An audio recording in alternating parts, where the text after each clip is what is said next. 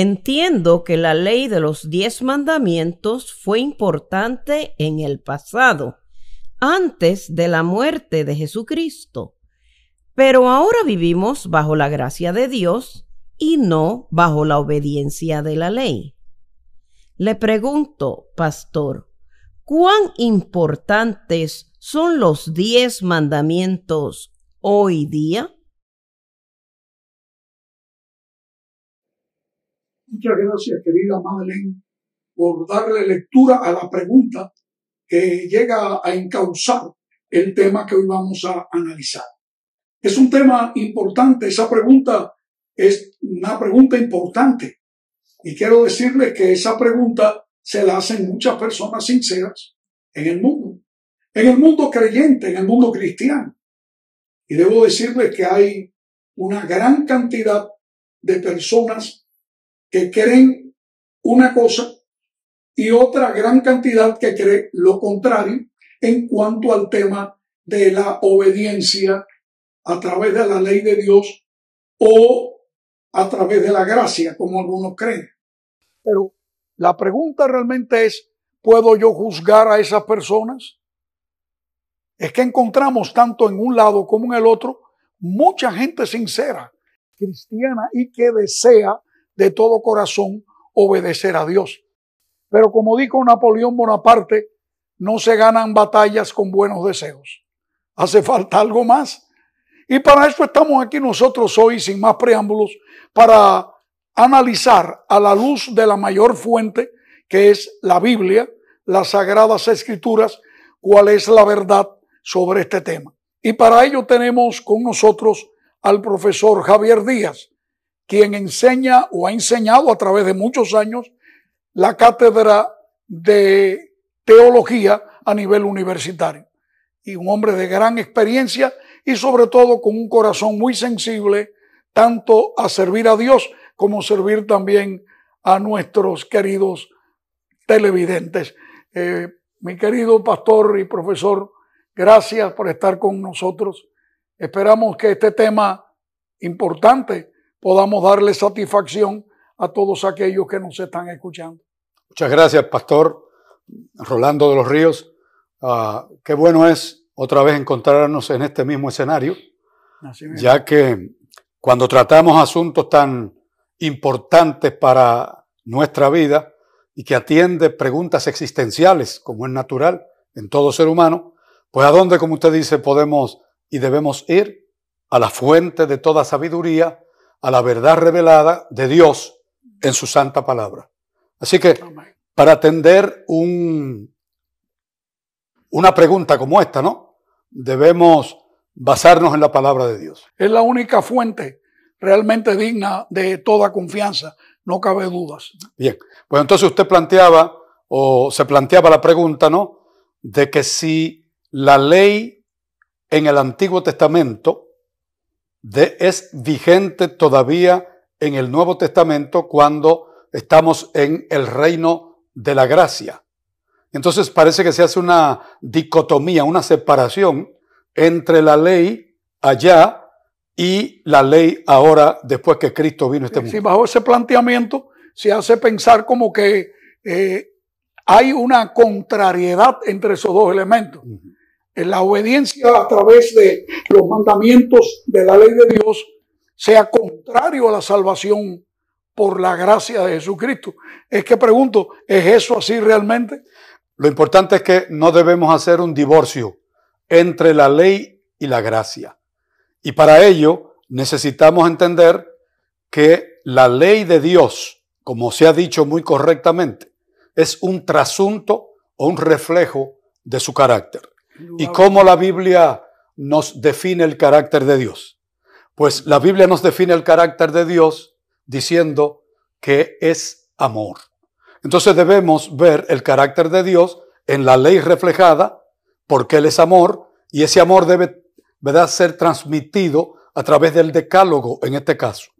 Pero es bueno aclarar, pastor, también que la palabra ley en el Antiguo Testamento no solamente se limita al decálogo, también incluye o el decálogo es, el decálogo es parte de la ley en la palabra hebrea Torah, que viene siendo la revelación que Dios le dio a su pueblo a través de Moisés en los primeros cinco libros de la Biblia que se llama el Pentateuco. Y en ese Pentateuco, cinco libros, Él le reveló al pueblo y a la humanidad, es bueno subrayar eso, que esto no fue solamente patrimonio exclusivo de un pueblo, el pueblo de Israel. La ley la reveló Dios para que lo conociéramos a Él como es, como un Dios de amor y también la otra cualidad divina o atributo divino es la justicia. Así que cuando usted une la, el amor y la justicia divina, hay una mezcla perfecta, porque eso es en esencia el carácter de Dios. La pregunta, ¿es tan vigente e importante esa ley del Antiguo Testamento como ahora cuando Cristo vino? Sí, es tan importante porque Cristo precisamente lo que vino fue a validar esa ley que él mismo le había dado a su pueblo en la antigüedad. Y continúa con nosotros. Como decía, la gracia es ese don que viene de Dios para que lo conozcamos. Porque cuando el hombre pecó, entonces tuvo más necesidad de esa gracia restauradora. El Señor entonces nos da esa guía en el decálogo para que la imagen de Dios, que había sido distorsionada y afectada por el pecado, ahora a través de vivir esa ley en nuestra vida, podemos restaurar esa imagen divina. Eso es amor. Y Jesucristo cuando vino aquí a este mundo y vivió entre los hombres, le preguntaban mucho acerca de la ley. Y él vino para dar la mejor explicación por precepto y ejemplo de lo que significa esa ley que se dio allá. Y otra vez, entonces, cuando le dijeron, ¿qué crees de la ley? Allá en Mateo 5:17, él claramente declaró, ni por asomo piensen que yo he venido para quitar, ¿verdad? O borrar, o abrogar, o abolir la ley o los profetas. Lo que decía la ley, Torah, o los profetas. Y en el corazón de esa Torah está el decálogo. No penséis que yo he venido para quitarlo. Porque hasta que pase el cielo y la tierra, ni una iota, ni un tilde, un puntito de esa ley, dejará de existir. Por lo tanto, es importante que Cristo le dio su validación a la misma ley que le entregó. ¿Cómo entonces podemos ver una discrepancia entre la ley del Antiguo Testamento y la ley que Cristo vino a encarnar y a enseñar por precepto y ejemplo.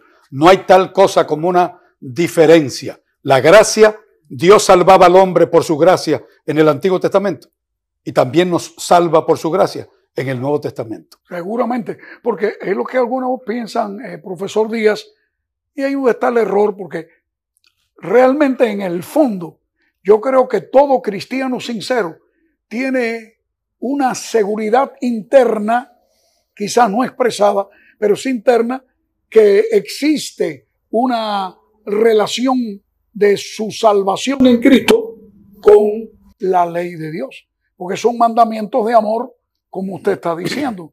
Ahora bien, ¿cómo es que nosotros podamos entender que no es un enemigo del creyente la ley de Dios como un dedo acusador, sino más bien como un recurso del amor de Dios. Bien. Bueno, pues entonces ahí también hay otra vertiente de esas confusiones que podrían haber en relación a la dinámica que hay entre la ley y cómo yo la asimilo, la recibo de Dios y qué hace esa ley en mí. Entonces muchas personas dicen, ah, quiere decir entonces que ustedes al obedecer esa ley, cumplir con sus mandamientos, usted está comprando esa salvación. Pues nada más lejos de la verdad. Mm, Porque la ley no tiene función salvífica. Es decir, nadie puede decir que se salve por guardar la ley de Dios. ¿Qué hizo usted decir? Precisamente, nosotros cuando somos salvados por la gracia de Dios, entonces estamos habilitados para cumplir esa ley. No para buscar mérito de que yo me merezco esa salvación. Es decir, que la ley, profesor, no se guarda para ser salvo, sino porque que se guarda porque somos salvos. Exactamente. Me, gustó eso. Sí. Y entonces, eso es lo que Cristo quiso enseñar con su vida de 33 años aquí. principalmente en esos tres años y medio de ministerio público, le quiso enseñar a ese pueblo de Israel que a través de los siglos se habían, habían distorsionado la naturaleza y el carácter de la ley. Y en vez de hacer de la ley ese espejo que refleja el carácter de Dios, ellos convirtieron la ley en un fin en sí mismo. Y por eso se convirtieron en áridos legalistas. Y el Señor Jesús, Jesús le dijo, ustedes guardan el mandamiento de labios, pero no de corazón, porque ustedes están tratando de salvarse a través de su obediencia. Y la obediencia no salva, salva la gracia de Dios que Él da a nosotros y la recibimos por la fe. Así que ahí está la grandeza del amor de Dios al darnos esa santa, ¿verdad? Y buena ley, como dice Pablo. Amén. Maravilloso. Es algo admirable, profesor, porque al mirarlo de ese ángulo nos damos cuenta que no podemos encontrar una diferencia entre la manera de salvar Dios al pecador en el Antiguo Testamento y luego más tarde, después de Cristo, salvarnos a nosotros. Porque hay un elemento que no podemos pasar por alto, el ser humano. Correcto. No importa si es judío o, es gentil o es eh, de cualquier país que sea, ¿no? Y, y que viva en cualquier tiempo. Porque no importa qué tiempo vivamos, siempre el pecado existe. ¿Cómo es que Dios pueda crear un plan de salvación para los judíos y luego otro plan de salvación para nosotros? De hecho, ese plan, importante. pastor, ese plan de salvación Dios se lo dio al pueblo hebreo para que cumplieran una misión. Y la misión era que ellos fueran los misioneros de Dios al mundo. Si hubiesen sido fieles, hubiesen enseñado correctamente la naturaleza y la función de la ley. Pero ellos se desviaron. Y entonces olvidaron el propósito de esa ley y entonces abrazaron el legalismo. Y aunque estamos comenzando pastor y eh, audiencia que nos eh, mira aquí en este programa, estamos hablando de que esto no lo vamos a concluir en este programa. Tenemos que continuar en una próxima ocasión. Y quiero aclarar lo siguiente. Cuando descubrimos la ley de Dios, cuando Él se la dio al pueblo a través de Moisés, lo hermoso de todo es que siempre Dios le dio primero el Evangelio en una línea en una declaración y entonces después listó los diez mandamientos. ¿Qué quiero decir con esto? Pues miren, el decálogo está, está redactado, así como en el idioma español, inglés o cualquier idioma moderno, está expresado en forma de modos. Nosotros nos comunicamos en diferentes modos en el idioma. Y cuando estudiamos en la escuela, nos enseñaron que el castellano tiene diferentes modos. El modo indicativo, el modo imperativo, el modo circunstancial, ¿verdad? Y diferentes modos. Pues ¿cuáles son los dos modos que sobresalen en esta ley de Dios? Pues el modo indicativo primero y el modo imperativo después. Los judíos no pudieron ah, combinar los dos. Y usted dice, ¿y dónde está ese modo indicativo en la ley? ¿Y qué importancia tiene? Para Dios tiene mucha importancia. El Señor cuando le dio los mandamientos primero, en Éxodo capítulo 20, no comenzó en su primer versículo diciendo no tendrás dioses ajenos. Ese no es el primer mandamiento, si lo vamos a hablar así.